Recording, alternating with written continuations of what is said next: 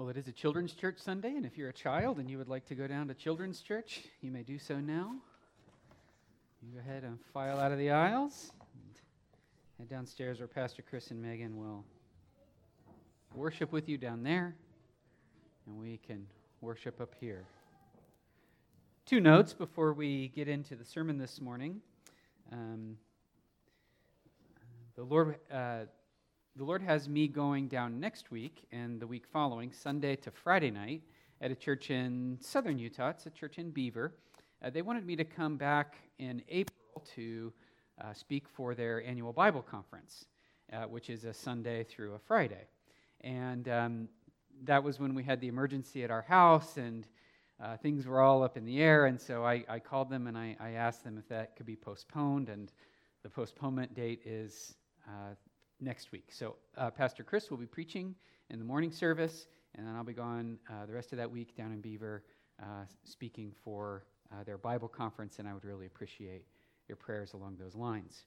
Also, it is Memorial Day weekend, and as you know, Memorial Day is a special celebration, or a remembering. It's not a celebration so much. It's different from the other days that we have on our nation's calendar. The 4th of July, we celebrate our nation's independence and creation. And on Memorial Day, or Veterans Day, we celebrate those who've served. But on Memorial Day, we remember those who gave their lives. They paid the ultimate sacrifice for the freedoms that we have. So what we like to do here on Memorial Day is to have a moment of silence followed by a prayer of dedication by one of our men who've served. And I haven't asked him formally, but I'm going to ask Dirk, who is a former captain in the Army and to West Point graduate, to give us a few moments here to observe a moment of silence, and then to ask the Lord to bless our nation, and to bless those families that are still grieving over their loss, and to bless our time in His Word.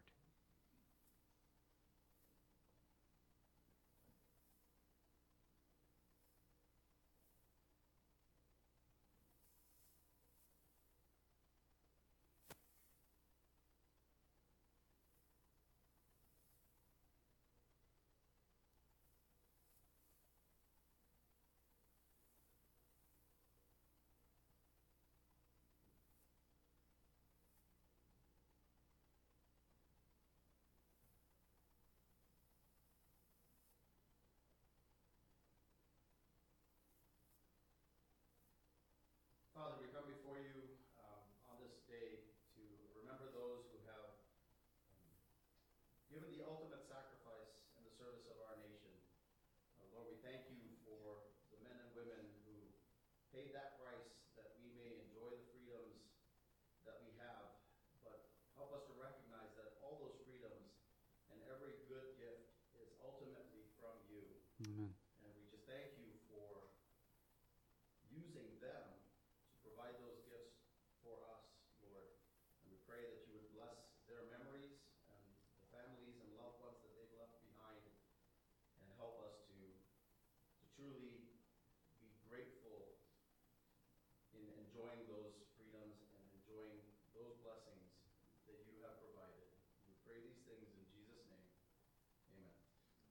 Amen.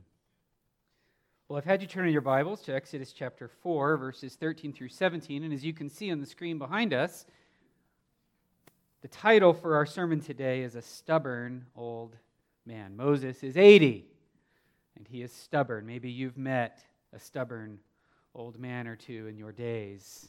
Moses is being stubborn. One of the great examples of stubbornness is illustrated at the end of World War II, the war against Japan. Japan had had a relatively successful campaign right up until the Allies began to focus on them. In the last year of the war, the Japanese lost 1.5 million people. When the first atomic bomb was dropped on Hiroshima, they lost 90,000 people in an instant. The scientists determined that the blast radius went out at the speed of light. Harry S. Truman, the president at the time, said, "We have another one of those weapons." and there's more than that, where they came from, you need to surrender. There was a 6-person panel in charge of Japanese affairs to end the war, and they were deadlocked 3-3. 3 wanted peace, and 3 didn't. The 3 who didn't said, oh, they're lying. They probably don't have another one. Oh, it really wasn't that bad. Only 90,000 people perished in an instant. Oh, we can still fight. And so, a few days later, another one was dropped on a smaller town in a different area, but all the same, 70,000 people perished in an instant. The peace committee convened again, and they were still deadlocked 3-3. The issue was this. The 3 who did not want to surrender did not like the word surrender. They did not want a foreign ruler coming and ruling over them. And they did not want to be disarmed. They didn't want to have a foreign group come in and say, you will lower your weapons. And eventually, finally, the emperor made an executive decision and ended the war. But those 3 men, those 3 holdouts, never did bow their hearts to the surrender their emperor told them to give. Isn't that just like human nature? Isn't that just like a person? To see the great and mighty power of God, to see His exhaustive realm and might. God asks us to do something. He asks us to bow our knee, or He even flat says, you will bow your knee. And we don't like the word surrender. We like holding on to our arms. We like keeping what's ours. And like a mule, we bear up underneath of it, and we refuse to bow our hearts. That can happen to people who don't claim to be Christians, and it can happen to people who follow God, and post-Christ, it can happen to Christians as well. We tend to be a stubborn people, don't we? Well, the Lord is going to deal with a stubborn old man today. What I want us to see is not necessarily what Moses did or said, because we understand stubbornness pretty well, I think. What I really want us to look at is how God deals with the stubborn old man. And if you find yourself being stubborn, see if God might not be doing some of these things for you to try to coax you or get your attention or even just shock you, as He did for Moses, into following what He wants. Just as a review, we've been studying through the book of Exodus. We've been working through it. We've gotten through the first 3 chapters, and we arrive at chapter 4. In chapter 3, the Lord has commissioned Moses. He says, I want you to lead the people out of Egypt. And in the latter part of chapter 3 and in the first part of chapter 4, Moses starts to beg off of this responsibility. And at first, he thinks he has some pretty good excuses, some excuses that you might think are fairly valid, as did he. He makes 5 of them. We've already talked about the first 4. The first one is, who am I? I'm a nobody. I've been out here in Midian for 40 years. Nobody remembers me. I'm not capable of doing this. Moses says, well, I'll go with you. It's not about you, Moses. And then Moses says, well, the people, they're not going to know who you are. They're not going to know your name. How does your name relate to this situation? How are they going to trust you? Who are you? And God says, well, I'm the timeless one. I'm the self-existent king, and I will be for you whatever you need me to be. I'll lead you out. And then Moses says, well, what about the people? Now that was what I'm sure Moses thought he was holding 2 trump cards. My wife and I were playing sequence the other night, and those of you who play sequence know that there are 2 cards that can be of great help to you, a one-eyed jack and a two-eyed jack. One, I can't remember which is which. You take a coin off the board, and the other one you can put it anywhere you want. The beginning of the hand, I was given one of each. And it pained me not to sit there with a big grin on my face, knowing I could do whatever I wanted. Well, Moses, I'm sure, thought he had 2 trump cards. And he plays the first one. yeah, God, but the people aren't going to listen to me. I already tried this. Remember 40 years ago, I tried to start something big and they rejected me. They said, who made you ruler and king over me? And God said, we'll show them the signs and they'll believe. And then Moses decides, okay, now it's time for the real trump card. And he says, but I'm slow of speech. Now again, we said that we're not totally sure what that means. It could mean a lot of different things. It could mean his Egyptian was rusty. He's not a man of letters. He has a speech impediment. It could be false humility. It could mean he's not quick on his feet. Lots of different possible meanings. But God just cuts through all of that and he says, Moses, who made man's mouth? Who made your mouth? I did. And I say that it's perfectly sufficient to accomplish what you want. And so Moses is now fully out of excuses. He's out of reasons. But now he has one more statement that he's going to make God, and that's what we're going to cover today. And in this one, Moses flatly refuses to do what God tells him to do.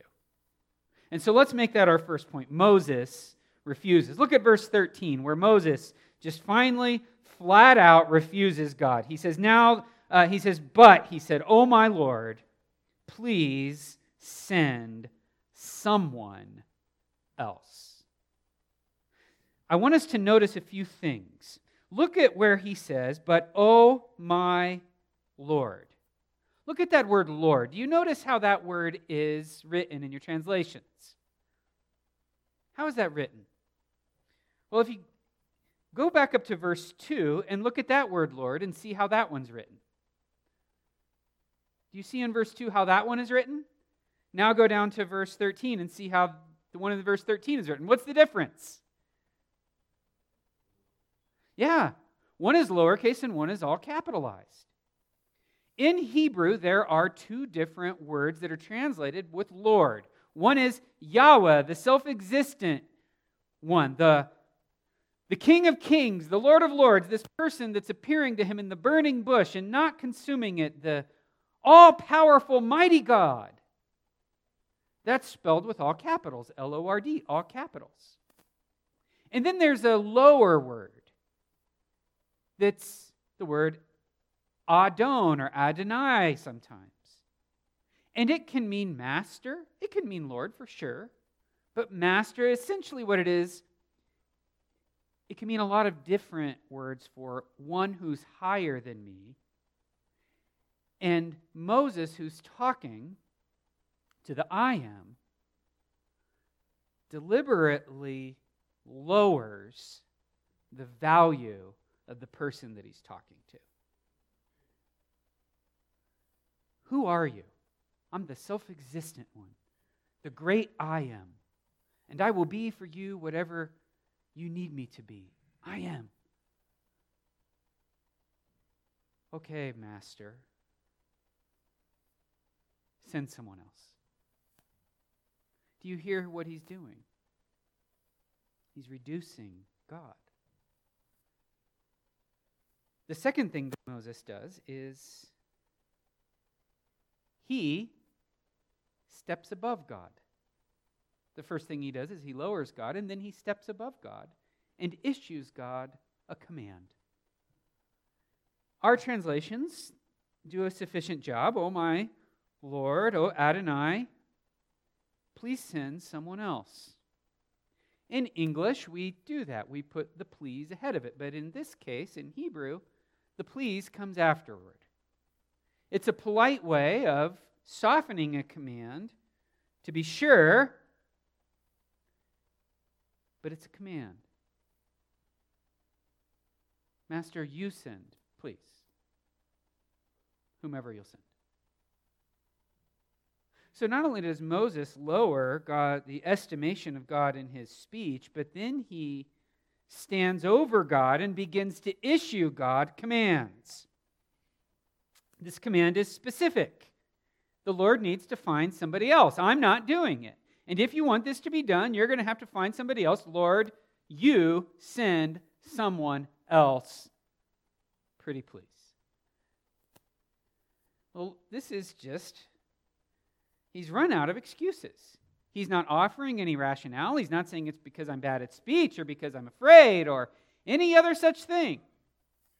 He's just digging in his heels and saying no. In Psalm 32, verses 9 and 10, we are told, "Be not like the horse or mule that has to be led with bit and bridle. It won't be curbed unless you wrench that poor animal into pain to get it to where you want to go." When I was about Charlotte's age, I was given my very first job of all time. I was sent to a petting zoo, and there I was supposed to lead a mule around a 3-mile course. The mule's name was Annabelle. Annabelle was, well, it was a donkey. The children would, I don't know, moms, I don't know if you would be comfortable taking your children to a petting zoo to pet a donkey, but this is the 80s, and they did things differently back then. I was supposed to go give Annabelle some exercise. I grabbed Annabelle. They're going to pay me by the hour to walk Annabelle. I grabbed Annabelle, and Annabelle was stubborn, but she wasn't dumb. And Annabelle knew she weighed more than I did. I grabbed Annabelle. We walked down the trail, and the instant we got out of eyeshot from the owner, Annabelle sat down and started eating the nearest green things that her little nose could get to her. I took the rope and I pulled Annabelle as hard as I could. I took a stick and smacked Annabelle on the backside. And Annabelle did not move a muscle and sat there for probably 20 or 30 minutes. I despaired of getting Annabelle to move and just sat down. Finally, Annabelle got up, cut across, because the path went up and way around. Annabelle cut right across, shortened the path, and walked out, walked into the entrance, and walked out the exit like a pro. And I thought to myself, now I know why the phrase is stubborn as a mule. Well, this is Moses. He has dug his heels in. He's not going to move. He's not going to go. He's not going to do what the Lord wants him to do. In fact, he's done a bit of a trick. He attempts to knock God down a peg and begins to issue commands to Yahweh. Hopefully that will explain what happens next. What happens next is God's response. And like I said before, God gives 4 responses. And the first response that God gives is that he lets his anger be known. God lets his anger be known. It says right here in chapter 4, verse 14, "Then the anger of the Lord was kindled against Moses." The word anger in Hebrew has a rich usage. It's used 7 different times in the Hebrew word for, there's 7 different words in the Hebrew language for anger. This word means the nostrils of God flaring open. Now, we're not told here how it was that the heat of the Lord was kindled, but apparently there's a sort of intensity or a voice or a flaring up of the flames, some way in which God's anger was made obvious to Moses. And we know this because Moses is telling us, how else would he have known unless God made it obvious? But there's another thing about this word here too. This word anger is not like our English word for to smolder. Many of us, when we get angry, we are pretty good at hiding it. And we can disguise our anger for some time. But then, before long, manifestations of that anger start to come out. This word that's used here always has a visual breaking out that accompanies it. This is the sort of anger that's internal, yes, but it spills over into actions, and everybody can see it happen. In Exodus 32, verse 10, the Lord says that his anger was kindled upon the people, and he says, I'm going to destroy them. In Numbers chapter 12, verses 9 and 10, Miriam and Aaron criticized Moses for his wife of all things. And it says the anger of the Lord was kindled against them, and Miriam turned leprous. There was an outbreak of anger upon these people. But God's anger is different. God's anger is not like ours. If you have your Bibles, turn to Micah chapter 7. Micah's in the back of your Old Testament.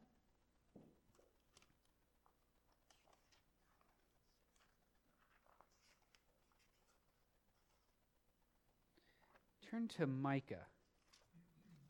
If you find Jonah, it goes Jonah, Micah,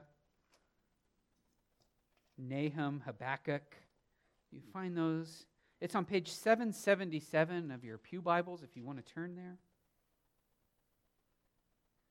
Well, Micah is on 777, but this passage I'm having you turn to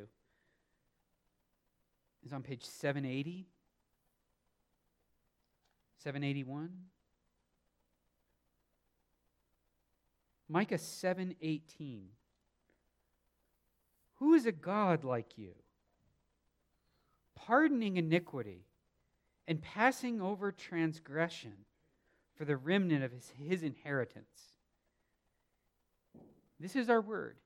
He does not retain his anger forever because he delights in steadfast love. He will again have compassion on us. He will tread our iniquities underfoot. You will cast all our sins into the depths of the sea.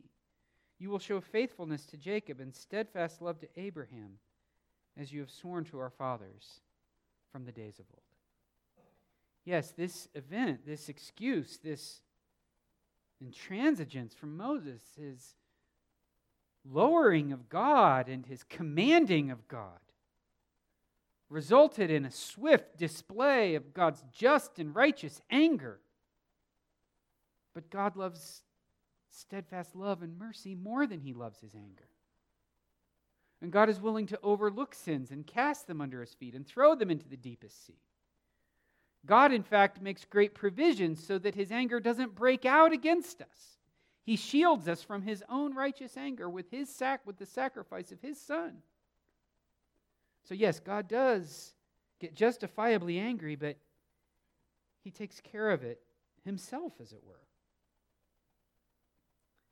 Well, God lets his anger be known to Moses. His anger was shown to Moses. Number two, God allows, I say here a seemingly helpful expedient, but maybe I should say a temporarily helpful expedient. God says, I tell you what, Moses, I'm sending Aaron. In fact, I've already sent him. He's on the way. God was providentially over the situation. He says, Aaron can speak well.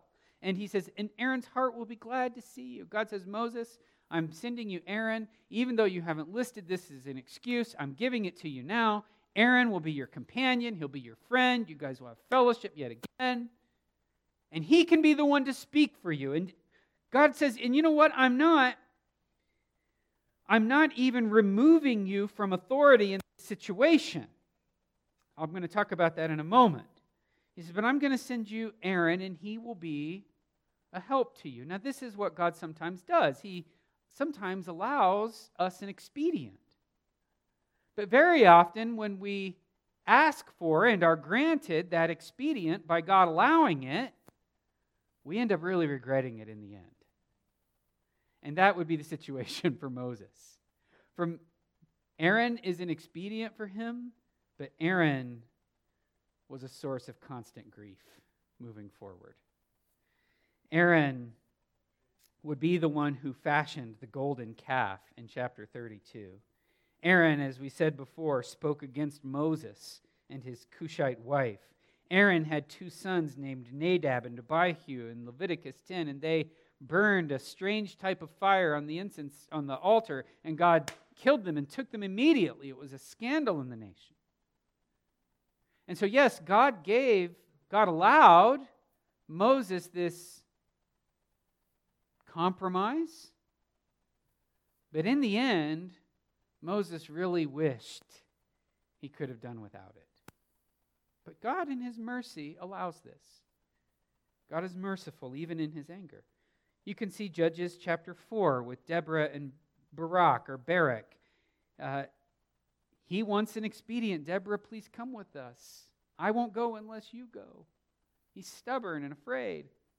And she says, that's fine, but you won't get any of the credit. A woman will. Or there's 1 Samuel 8. The people say, give us a king. We want a king to go out and fight our battles for us. God allows this expedient, but says, be warned. He's going to take your best people and your crops and your best stuff, and you're going to groan under him. And in fact, that is what happened. Friends, be careful. Be careful when God is asking you to do something and you just insist on some compromise. God might grant it to you. He's merciful. But I think you'll find that in the end, you'll regret that. Maybe you would ask for a specific situation, and I would be hesitant to give you one because I think they're a little different for every person, but I think you would know it if you saw it. And I think some of you have experienced that in your lives, and you would say, yes, I wish I hadn't settled for that. Because in the end, it was far more trouble than worth. And if I would have just had the faith to pursue God, it would have turned out so much better. The third thing God does is he promises to sustain Moses. He says, I myself, if you look at verse 16, verse 15, he says, you shall speak to him and put words in his mouth, and I will be with your mouth and with his mouth, and will teach you both what to do. That phrase, and I will be with your mouth, is really emphatic. It's the I is kind of the central part of that phrase and should be underlined. God says, I myself am going to be the one to speak to you, and I will even teach you. God is promising a few things here. He promises to be with them. He promises his sustaining presence, and he promises his continual instruction. But the other thing God promises Moses with this promise is he's not telling him, Moses, even though you've been stubborn, I'm not going to bench you. I'm not going to sideline you. When I was in the 8th grade, I played on the 8th grade basketball team. And we had a very talented point guard. And our very talented point guard also happened to be a bit of a ball hog who didn't like to pass the ball or run the plays that the coach called. And whenever this point guard became too selfish, the coach would take him out of the game and put him on the end of the bench and would hand him a ball and say, you want to hold a ball? There. Hold your ball on the bench. Eventually, our very talented point guard began to share the ball, which was a disappointment to me because that meant I went to the bench. Well, God's promising not to bench Moses. He says, I'm going to keep you in the game. You're still going to be the prophet. I'm going to sustain you. I myself, I'm going to teach you. I'm going to help you. I will tell you what to say, and you will even stay where I want you to be. God promises to sustain him. And then the last thing God does is he provides Moses a visible symbol of his authority. He says in Moses, verse 17, take in your hand this staff in which you shall do the signs.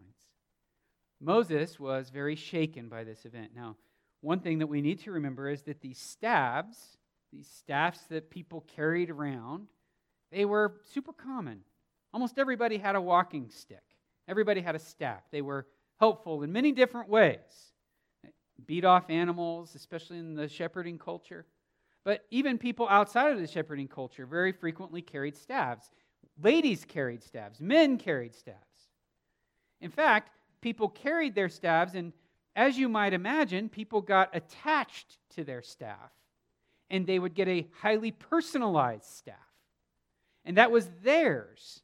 It would be carved a certain way, and other people would recognize it, so much so that it served as a bit of identification. In Genesis 38:18, for example, Judah gives his staff to a prostitute as his own personal identification. Foolish thing to do, but he did it. Moses is so shaken by this event, he leaves his staff sitting there and he's about to walk away from it, and God says, whoa, whoa, whoa, stop, don't forget your staff. Moses turns around, picks it up, and this staff will become the symbol of Moses' authority, very much so moving forward. With it, he wows the Israelites. With it, he calls plagues down upon Egypt. With it, he holds it up to the Red Sea, and the Red Sea parts. With it, the Israelites conquer some of the people that are attacking them. With it, he strikes the rock, and water pours out. A big boulder. Who gets rock? Who gets water out of a rock? Moses hits it with his stick, that staff. That staff became highly symbolic and a visual reminder that God wanted to specifically use Moses. It was Moses' personal staff that God wanted to do. So, or God wanted to use, rather. So, Moses digs his heels in. Moses says, I'm not going to go. Moses says, I'm going to lower you, God, knock you down a peg, and I'm going to command you to send somebody else. God rises up. His anger is kindled. But in his mercy, he allows an expedient. He sustains Moses for the job and supplies him for what he needs to do moving forward. Now, we've got one final slide, okay? Before we get there, I want to ask you a question. Are you stubbornly refusing the Lord in some way? That's a tough question, okay? That I hesitate to ask it because it can lead to morbid introspection that isn't helpful. We have songs in our hymnal, for example, that put you under unreasonable levels of self-examination. Let me ask you a question. How many of you in here are sinners? Raise your hand if you're a sinner. Okay. Now, here's my question. My second question, technically. If you stare at yourself long enough, what are you going to find? Sin. You're going to find it if you start looking for it. So I'm hesitating here briefly because I don't want you to get morbid or overly introspective. However, I think we would all agree that there are times when we have stubbornly, hard-heartedly dug our heels in and said, no. No, I won't do that. Those times are usually obvious to us, and if that's the case for you, I'm sure the Lord has already put on your heart that thing. Why do we do that, though? Sometimes it's really helpful to identify what it is that's creating that stubbornness. And I've got three of them, and we'll close with these.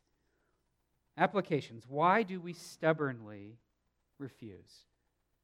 Why do we stubbornly refuse? First of all, I find that fear is often a main culprit in why we refuse. I've listed up here several of them. Fear of the future, fear of the unknown, fear of man. I'm afraid of what people are going to think of me. I'm afraid of what's going to happen. I remember one time I had a fella in here, he owned a prominent business in the area, and he attended one of our services, and he met me at the back, and he said, if I believe what you said today, I will lose my business. And I said, well, what are you going to love more, God or money? And he stormed out of the building. Not because I'd said something mean, but because he loved money more. He was afraid of what might happen to him, what might come of him. He was afraid of the consequences of following God. Sometimes people get afraid, they're fearful of having to say sorry. They're worried about how they'll be received. They're worried about the person I'm apologizing to. Are they going to rub it in? Are they going to lord it over me? Does this mean I'm sacrificing a position that I have with them? What does that mean? All sorts of fears start to pile up, and because of those fears, we take our eyes off of God and what He would have us to do, and we start looking at all these unknowns and worries, and it's fear that really holds us back. And if that's the case, if you find yourself stubbornly refusing the Lord in some way, and fear is the issue, my advice to you is to get to know the character and nature of God. Read how He overcame Moses' fears in every way, at every turn, and even when things looked darkest, God was in control of that situation and had him in the palm of His hand. You need a greater fear. You need a greater fear than the small little fear that's keeping you from obeying. You need the greater fear of the majesty and greatness of God. And that will compel you to obey Him. Number two, I found that unresolved anger toward God sometimes derails us, sometimes results in our stubborn disobedience. I have, again, listed up here a few of the ones that I've come across through the years. Anger and upbringing, and I will confess, there are some people who've had some really unspeakably terrible things happen to them in their childhood years. And I do not minimize those. And it creates a fair amount of bitterness toward those people and toward God. And those bitternesses become unresolved and make it hard for people to obey God. There are events that God has allowed into their lives, and they're embittered over that. Often it's not embittered toward things that God has allowed to them, but to people that they truly love, and they get upset with God that He has allowed this to happen. I've encountered people who are upset with the gender roles that God has for them. I've spoken with men who were angry at God that He expects them to lead their families spiritually. I've encountered ladies who are upset that God would, for example, not allow them to be an elder in a church. And so these grievances toward God can pile up such that when God comes to ask for something, that anger, that unresolved anger toward God gets in the way. And as I did with fear, I would give some advice here. Okay? Here would be my advice. Tell God about it. God has very broad shoulders, and He can handle whatever has upset you. There's a second part to this, though.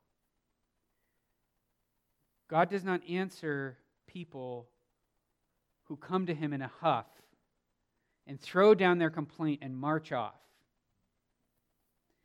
Those very people complained that God did not answer them or hear them. Well, they didn't stick around to hear what God had to say in return. And so I would advise you to go and lay that at the Lord's feet and then stay there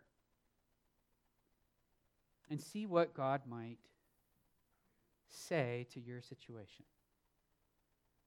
See how God might minister to your soul Open up your Bible and read.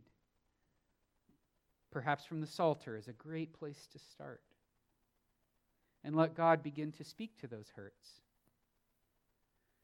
You can vent on God. That is perfectly good. But God expects us as the clay, not the potter, to come under what God is saying and let Him heal us. Jesus is the great physician, and He can begin to resolve unresolved anger. And then our last one, of course, is pride. Pride probably reigns as our biggest enemy. Pride of possessions, pride of ability, pride that causes us to refuse to admit any error.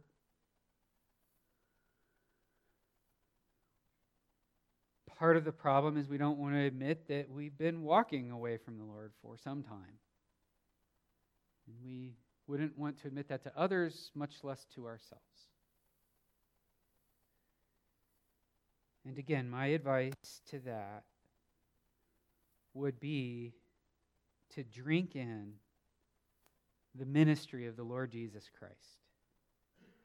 We covered this verse in Sunday school today, Philippians chapter 2. Christ didn't grab onto His position of divine regality. He didn't think it's something to be grasped.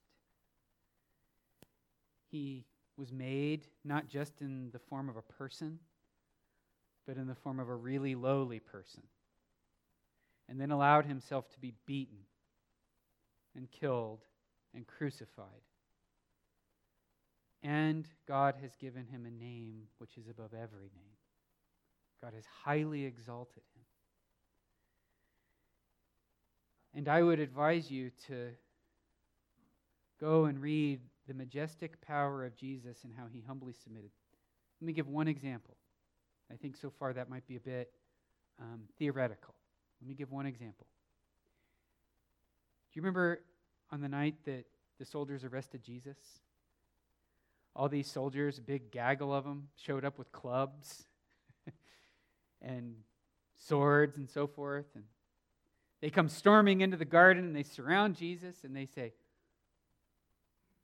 Jesus says, "Who are you looking for?" And they say, "We're looking for Jesus of Nazareth." And He says the name right here. He says, "I am. Yahweh, I am." Do you remember what happens? They all hit the ground. Not willingly. The power of the speech of His name knocked them off their feet. And then Jesus allowed them to get up and put handcuffs on Him. That is humility. He had a power to just say a word, and it would have all gone away in an instant. But He had a will that He needed to obey. And He brought His power underneath of that. And those are the sorts of things when we are lifted up in our own eyes that will keep us in a position of humble contrition and usability of the Lord. Okay? Now, again, I want to be very, very clear. Please don't be morbid and overly introspective. But at the same time, I would understand that some of us are under the convicting hand of God. And God is asking you to do something. He's commanding you. And we've been resisting. I would identify, if it's one of these three that I listed, some combination of them or a different one, identify it. And give that to the Lord and start to come under the Lord and follow Him. Last thought. Was Moses right about all his objections? Was he a poor speaker? Let's give him the benefit of the doubt, sure. Did the people just really love him and adore him? Was Pharaoh putty in his hands and he could get Pharaoh to do whatever he wanted? Was his life without trials moving forward? Was his past ever brought up? Well, Moses was right. All of those things happened, didn't they?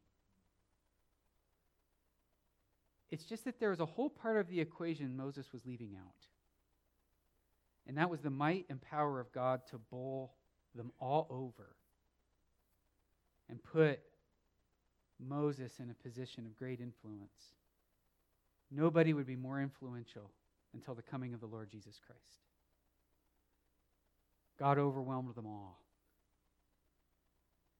And maybe you've got some legitimate excuses that are true, but don't leave out the God factor, because he can take all of those and transform them. Let's pray. Father, would you give us grace to follow you, to obey you? And if one of these things, fear or unresolved anger or pride, has affected us and kept us from following you, that you help us to root those things out. For we pray all these things in Jesus' name.